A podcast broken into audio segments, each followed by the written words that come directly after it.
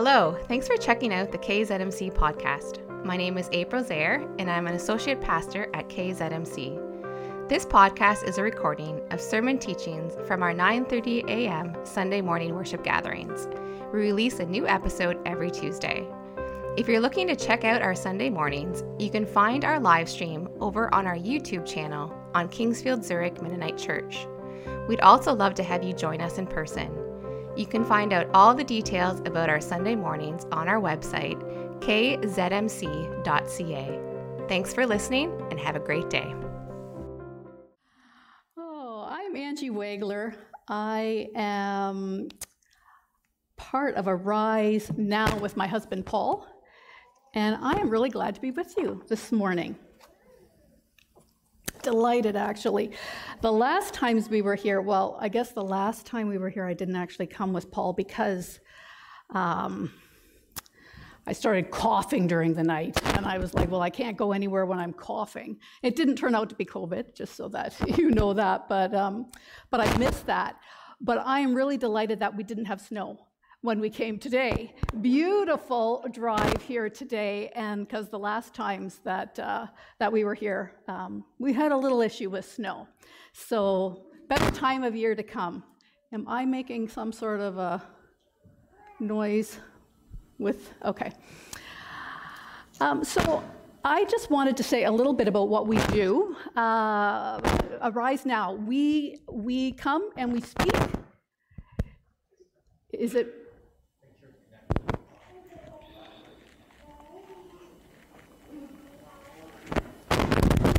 Should I just grab the um, handheld? It may be my ear. Maybe this.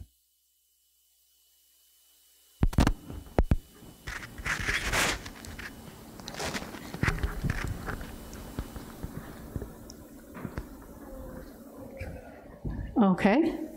Maybe it's my hair. No, no. I find that sometimes uh, we, we, do, um, we do a Sunday morning program on Facebook and we have mics, and, um, and sometimes uh, when my hair was a little bit longer, I turned my head and it, it would make a noise with the mic, and I was like, it was good we pre-recorded that one. I'm like, we have to pre- we have to redo that one because it was making some noise. So as Arise Now, we do a few things. We come and we speak. Uh, it's my hair. You think it's my hair? Sorry about that. Uh, we speak in places like today.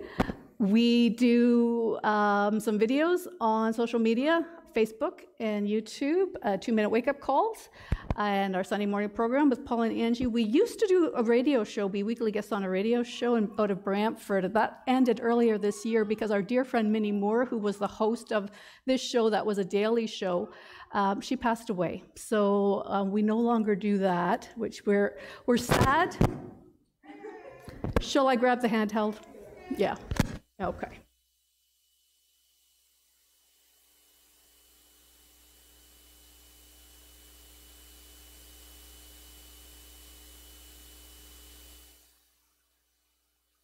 That's okay. Are we better now? I think we're better now. Good. And we've written some books, and we have a book table uh, at the back, so I invite you to check those books out. Uh, Paul has written a series of books, Lessons Learned on the Seat of Something. And so, lessons learned on the seat of his bus, his bike. He's an avid cyclist. Uh, used to have a mountain bike team for a number of years, so he knows a thing or two about riding a bike and uh, lessons learned on the seat of his truck because he's been a truck driver as well. So um, you can check out those books. And I've written a book called All My Rooms, and this is an invitation for a journey with Jesus. And it came out of a, a ladies' retreat that I did, and and I believe that it's a word for the church, not just the ladies, but men, for you too, to invite Jesus into every area of our lives just like a house. We're a house, we're like the temple of the Holy Spirit. And so this is a is a workbook that we look at different rooms of the house and Jesus wants an invite in. It's kind of like when we think of Revelation, John has this encounter with Jesus. It says on the Lord's day he was in the spirit and Jesus shows up. Jesus doesn't look how he looked when he walked with him. No, he had hair that was white as snow and his eyes were blazing fire and he was glowing. He was like radiating when, when John had this vision of Jesus. And Jesus shows up and he says, I've got a, I've got a word for the churches in Asia Minor. I, and, and John saw Jesus standing among the lampstands. The lampstands were the churches. Isn't that right? A church is a stand, it holds something, it's a structure. But what does it hold? It holds the light, and we're the light of the world. City set on a hill can't be hidden. We're the light of the world. And so Jesus shows up to John. He says, I've got a midterm report card for my church. There were some things they were doing right, some things not so well, some things needing improvement. That's what this book is about. You know, at the end, he, there's seven churches, there's a word for each one. The last one Jesus gets to, he says, Listen, it's like this I'm knocking. I'm knocking at your door. Now, it's an interesting picture because we know that the Holy Spirit's supposed to be in us. We know that Jesus, when we accept him, he's in our lives. But Jesus was standing outside the door and he says, Open the door and I'll come in and eat with you and you with me. I've got something to say. We can, we can do this together. And so that's what this book is about. Now, um, I've also done up a series of notebooks. I just brought one up here. Um, if you like to take notes, if you like to journal, these are blank pages. Um, and there's larger ones too. They have some inspirational quotes um, in them. Uh, so I would encourage you just to have a look at those as well. I want to give both of these away. Who likes to journal? Who likes to write? Who likes to take notes? Who wants to actually take notes of what I say today? And they didn't bring a notebook along. Here you go. You can have the corgi one out of memory of the queen. And who wants to have a, a journey with Jesus? You know, I was um, I was at uh, one of the places that we were speaking, and um, we had been there before, and this was right after the first time we were there, it was right after I released the book. And the lady came up to me and she says, I've never encountered the Holy Spirit quite like when I read your book. And then she went on to tell me all the things that had changed in her life. Now, I'm not saying that's going to necessarily happen for you, but I was delighted to hear that God was working through the book uh, and the pages of the book as people um, responded. Who wants a copy of my book? There you go. Take it.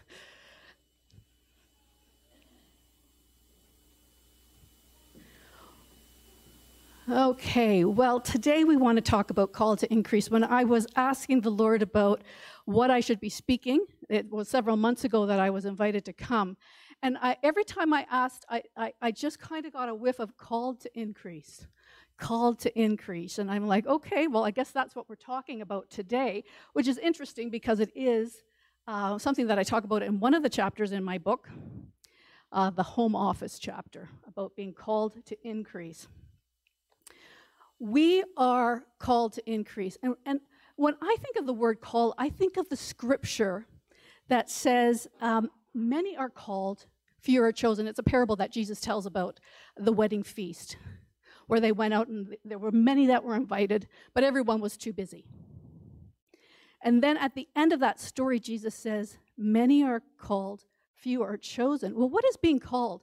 Being called is an invitation. They had an invitation to come. But who actually showed up? Those that showed up are the chosen ones. And so there's an invitation for us today to increase, and we're going to get into all of that. Um, and we want to not just be called, but we want to be chosen. We, we want to be invited, but we want to respond to the invitation. So we're going to look at this parable in Matthew 25 that was read before. And I like the way you read it. Um, my NIV says talents. But I know in the book, uh, when I quoted it, the NIV that I used there talks about the gold bags. I kind of like the gold bags uh, that, that's recorded here in Matthew 25. The, what, the parable of the talents, talents were uh, a weight of measurement to begin with, then it became a currency. Um, and then, as the church, as this became a parable, the church understands it more in terms sometimes not of necessarily a currency, but of any gifts and abilities that we have, right? So, this parable, it kind of comes in a package. Uh, Matthew 24 and Matthew 25, it's kind of a bit of a package, of the whole thing. Uh, Jesus, in the beginning of chapter 24, Matthew 24, he's at the temple with his disciples, and I think they're talking about the beautiful buildings that they see there. And Jesus says something to them about something that's going to happen in the future. And he says, You know, there's a time coming when not one of these stones will be left upon, upon another. And later the disciples asked about that. And, and so Jesus gets into talking a bit. The disciples have, they have three questions that they ask. They say, Well, when is this going to happen? And then they ask, What are the signs of your coming? And, and the end of the age. What are the signs of the end of the age? So they ask three questions, two or three, depending on how you look at it. And Jesus answers. He tells them some stuff about what's going to happen. Then he goes into two parables, stories. He loved to tell stories. And I like that about Jesus. He liked to tell stories that illustrated things so, from an earthly perspective, we could understand some heavenly things.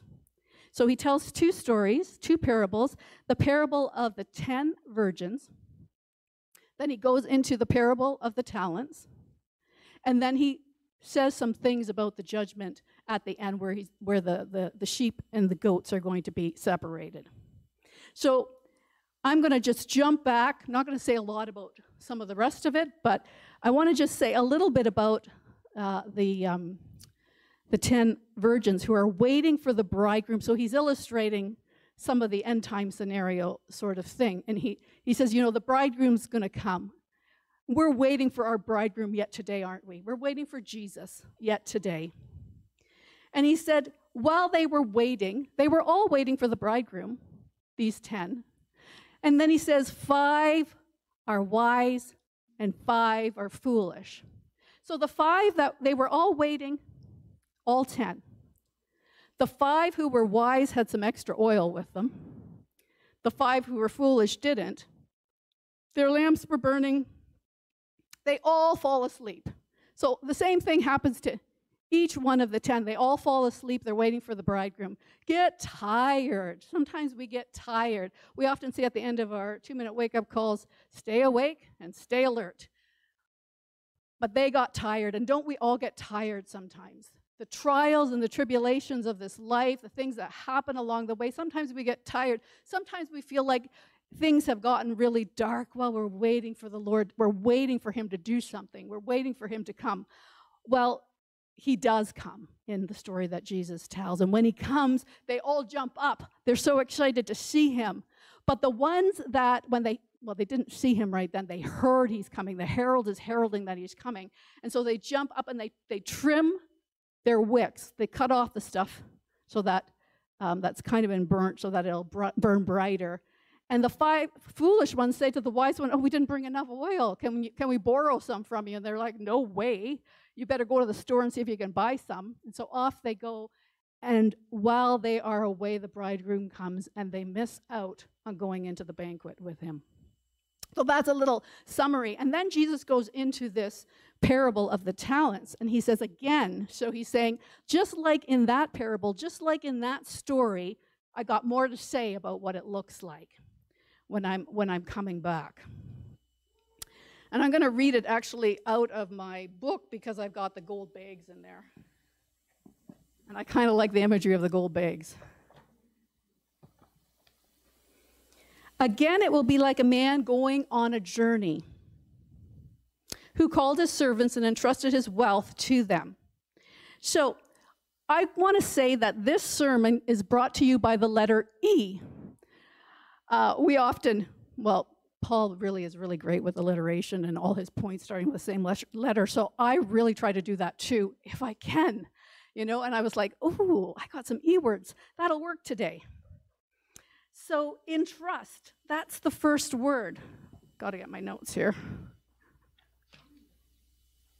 The master entrusts his wealth to three servants. And it says, each according to his abilities. So he knew these servants pretty well, didn't he? If he would entrust them according to their abilities, he's seen some evidence of what these people can do. He's seen what they are able to do. So he entrusts some of his wealth to them. So one gets the five bags, to another, uh, the two, and then to the third one, the one bag. So when he gives them these bags of gold, he expects something from them. So first he's entrusting, now he's expecting something. He's expecting something as he gives them this, this, this gift. They are to steward, they are to manage what he's given. So he's entrusted them something and he's expecting something from them. Now he goes on this trip, and once he goes, it says that the one who was given the five bags of gold, he immediately started using that, that gift, started using that to produce more of what was given.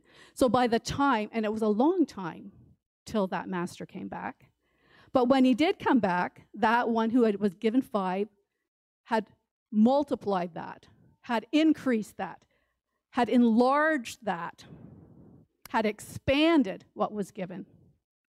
Some more E words.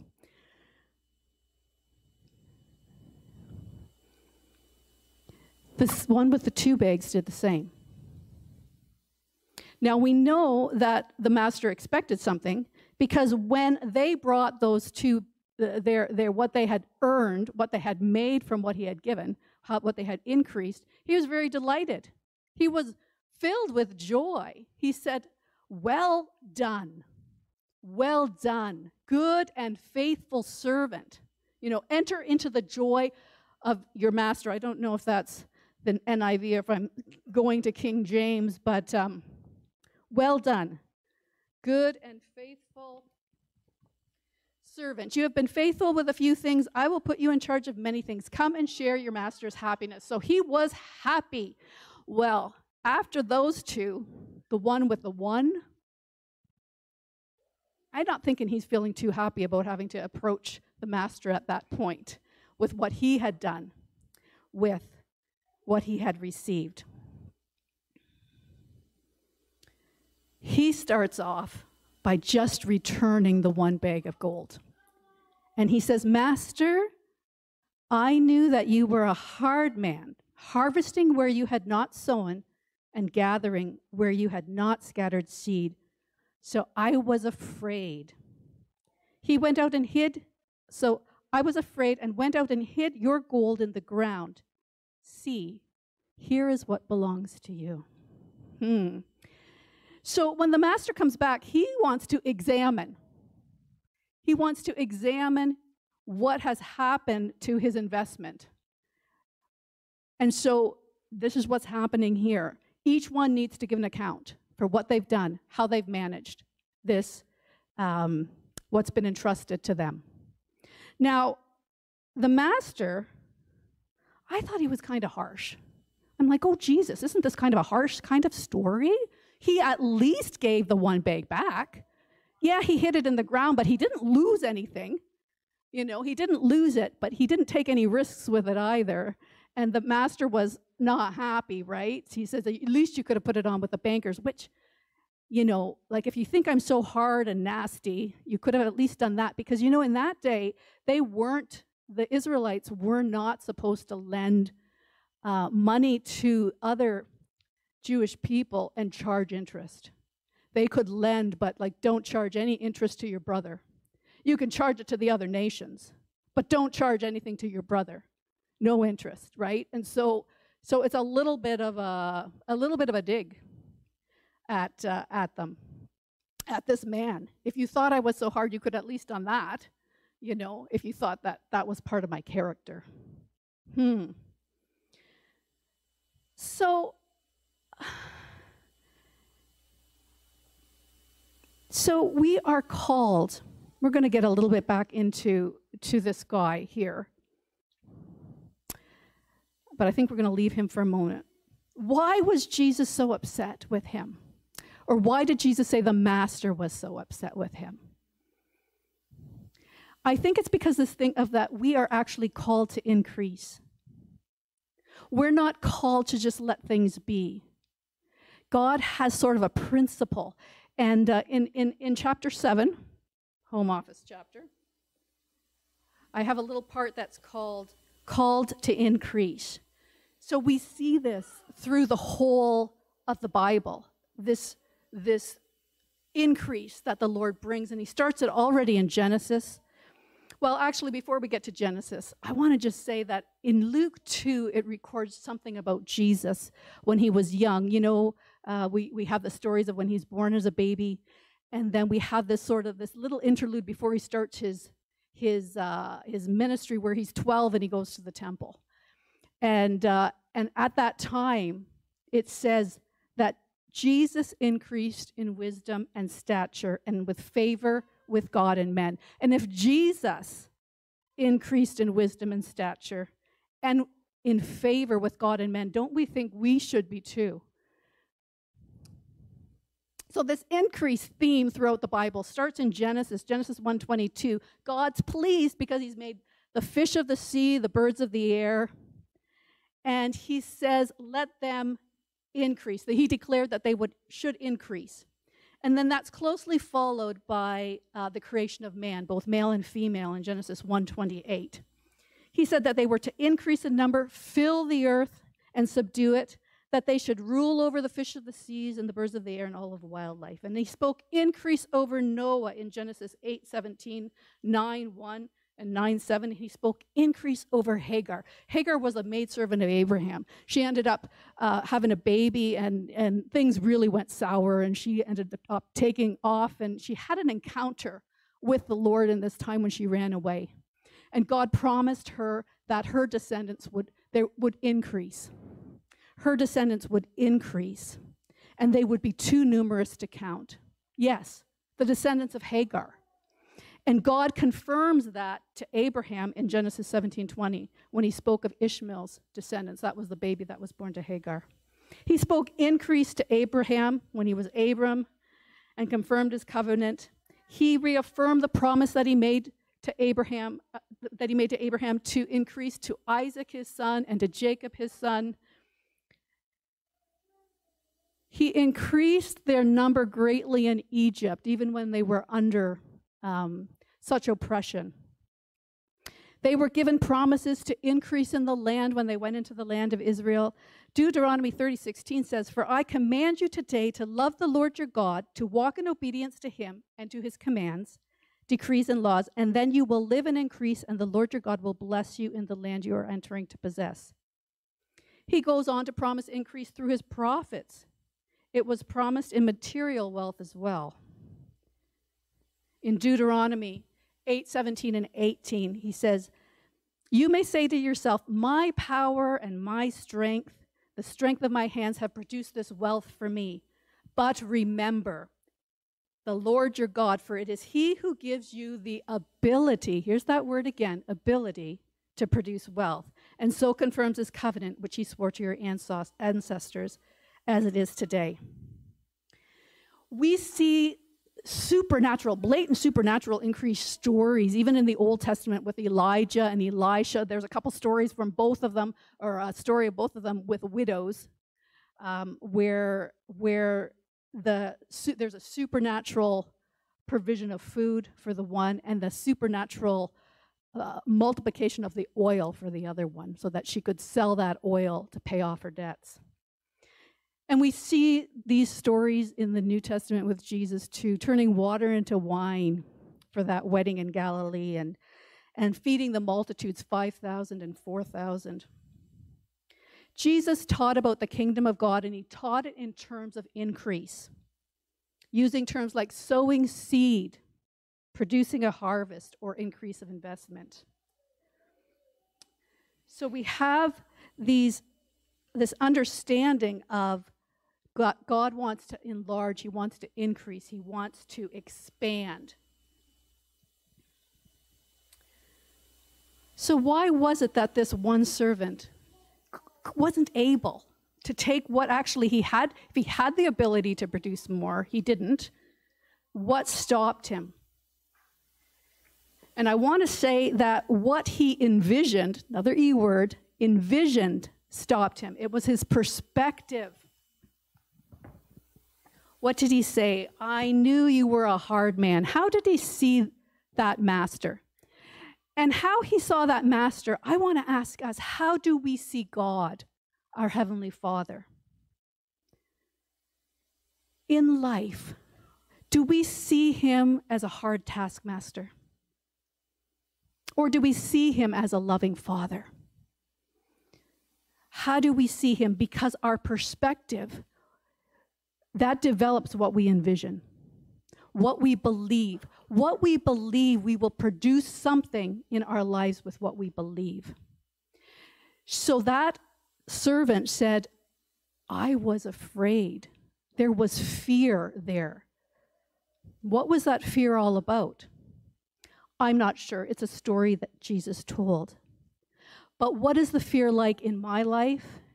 And what is the fear like in your life that will stop you from doing the things that God has gifted you to do, has created you to do? I've battled fear a number of times in my life. And it's a funny thing, fear. It's a bit of an illusion, it's a bit of a facade. And I found that when I step through fear, like it's like going through a doorway, when I step through it, I wonder, what was I scared about? Because somehow whatever I was scared about didn't really exist. And, and, and honestly, every time I get up to speak, I have a little bit of that going on in me. But the more I do it, the better I get at just squelching the fear. And it's like, I know that you've come through every time. So there's, there's this fear that we need to sometimes walk through and put down so that we can walk in faith. I want to tell you a story, an example, another E word, an example from my life. This, this parable actually is one of my favorite parables that Jesus tells. And why is it my favorite parable? Because I encountered God in this story in my own life. And so, what happened quite a number of years ago? We're, we're a cycling family. Uh, Paul managed a, a, bike team for a number of years, and, and I was never that hardcore in the cycling as the rest of the family, but I did have a bike. I did have a women's specific mountain bike. I did have the gear. So I had, you know, the helmet that you wear when you bike. I had the spandex that you wear when you bike. I had the socks and the gloves, and I had the shoes, the shoes that actually clip into your pedals. And so um, we were out biking one night. We were out um, on some trails. Um, uh, some of the, the guys from the bike team, some of the old guys, we used to call them, some of the old guys and the wives. And now we were told as the wives that um, there's some trails that are okay for you to, you know, good for you to, to, to ride, which to me said, oh, they would be okay with my abilities, right? Um, and so, okay, they double track, they should be they should be fine for us girls, but I think they overestimated us. So they were off riding their more difficult, difficult technical trails, and we were on these other trails that were supposed to be good for us to ride.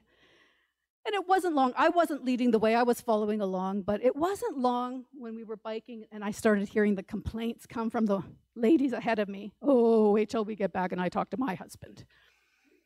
And I was like, oh, I don't really want to go there. That sounds like complaining and murmuring to me. But um, it was so beautiful the trees and the wildflowers. And I'm like, oh, it is so nice. But it was kind of difficult riding some of these trails. So you kind of kind of watch what you're doing. Well, we came to a steep decline. And I don't know what happened. Uh, probably I had maybe too much speed going down, or maybe I hit a rock, or I don't know to this day. But I did what you call an endo. I went over the handlebars on the way down and did um, some somersaults. But the problem was I was clipped in with my shoes into the pedals. So it wasn't just me flying off the bike, it was me and the bike together. and um, you know, boom, boom, boom, boom, boom. And the ladies up ahead, of course, they heard the commotion. They turned around and they came back. Are you okay? Are you okay? And I kind of got myself up, and I'm like, I don't know if I'm okay. But I got on my bike again, and I'm like, I'll just follow along. But I knew when I was biking, I had done something to my back. And that injury that I did to my back got worse. So this was the end of July. By Thanksgiving, I was on the couch in extreme pain, not being able to move. And in that season of my life, I couldn't really do anything. I couldn't work.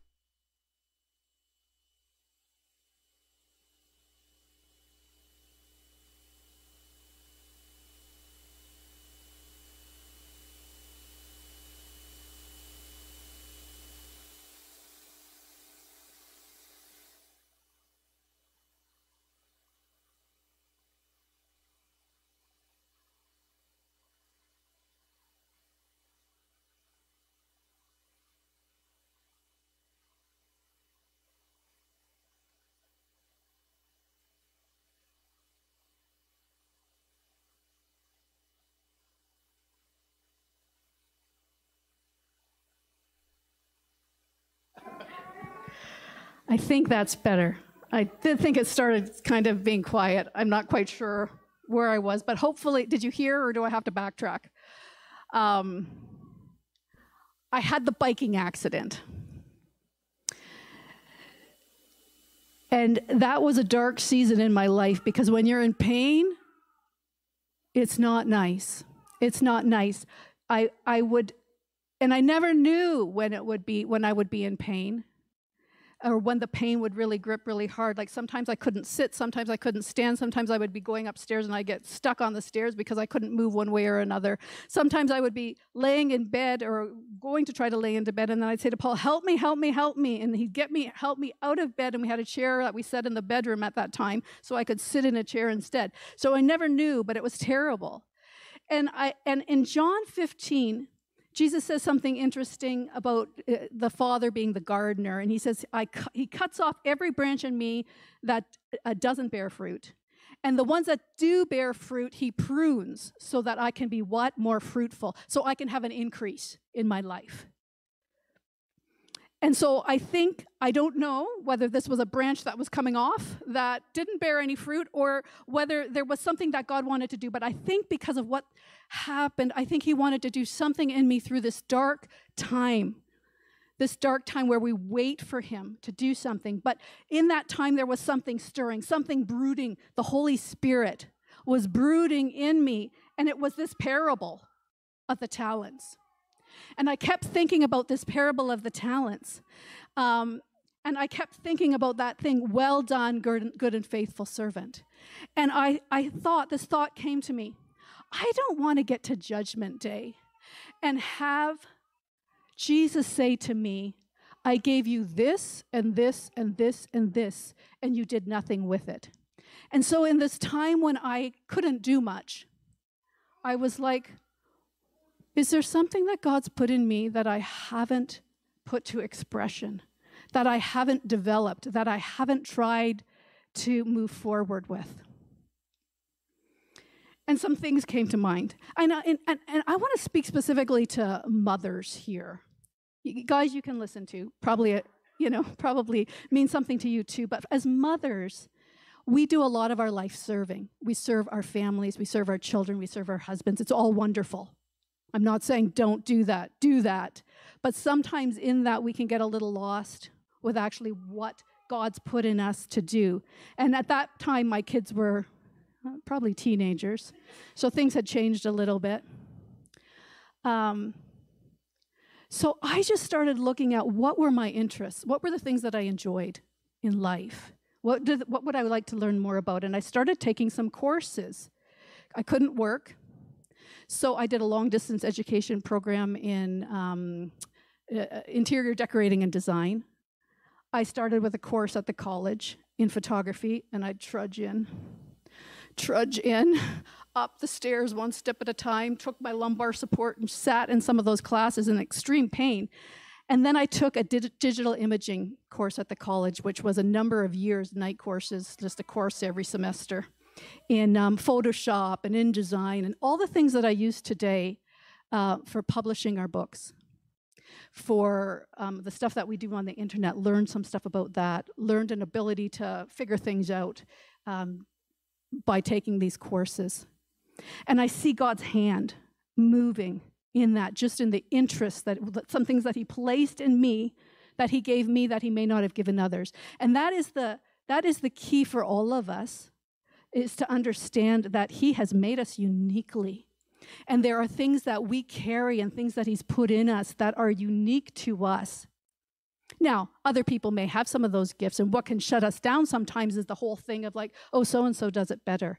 Yes, so and so will always do it better. But that doesn't mean that you're not called to do it and you're not called to increase. Now, in Romans 12, we have the verse verses that Paul is writing to the Romans. Um, in verse 12, where he says, you know, that we are, starting in verse thir- 3 For by the grace given me, I say to every one of you, do not think of yourself more highly than you ought, but rather think of yourself with sober judgment in accordance with the faith God has distributed to each of you. For just as each of us has one body with many members, and these members do not all have the same function, so in Christ we, though many, form one body, and each member belongs to all the others. So we have different gifts according to the grace given to us. If your gift is prophesying, then prophesy in accordance with your faith. If it is serving, then serve. If it is teaching, then teach. If it is encouraging, then give encouragement. If it is to give, then give generously. If it is to lead, then do it diligently. And if it is to show mercy, do it cheerfully. Oh, we all have gifts. And, and this whole thing about the, the, to the measure that we use with faith, um, we have a measure of faith. And to me, so that that indicates to me if we have a measure of faith, if we use that gift that God's given us, what happens to it? It's kind of like a weightlifter. If you're w- lifting weights and you start with a two pounds of weight, and then what do you do? You get stronger. So you add another two pounds. And all of a sudden, you're up to 10 pounds. You're up to 20 pounds. You're up to 50 pounds of weights. You keep going because you've built an endurance and a capacity to do that. And that is exactly how it is with this measure of faith that we have. If we use it, if we put it to use, we get better and better at learning how to use that gift, and God will entrust more. Isn't that what he said in that parable of the talents? What was hidden by the one because he did not use it was taken from him. And it was given to who? To the one who had the, the 10 bags, who had been given five, he produced more. He's like, this guy will use it because he's, he's built a capacity to be able to do that in his life. And so that's what we're called to. We're called to increase. What it is, what is it that God has put in you that needs expression? What has he put in you to bless your family, to bless the church, to bless the world with his goodness and his faithfulness. We want to have those glasses on so we can envision the goodness of God in our lives, so that we can walk forth.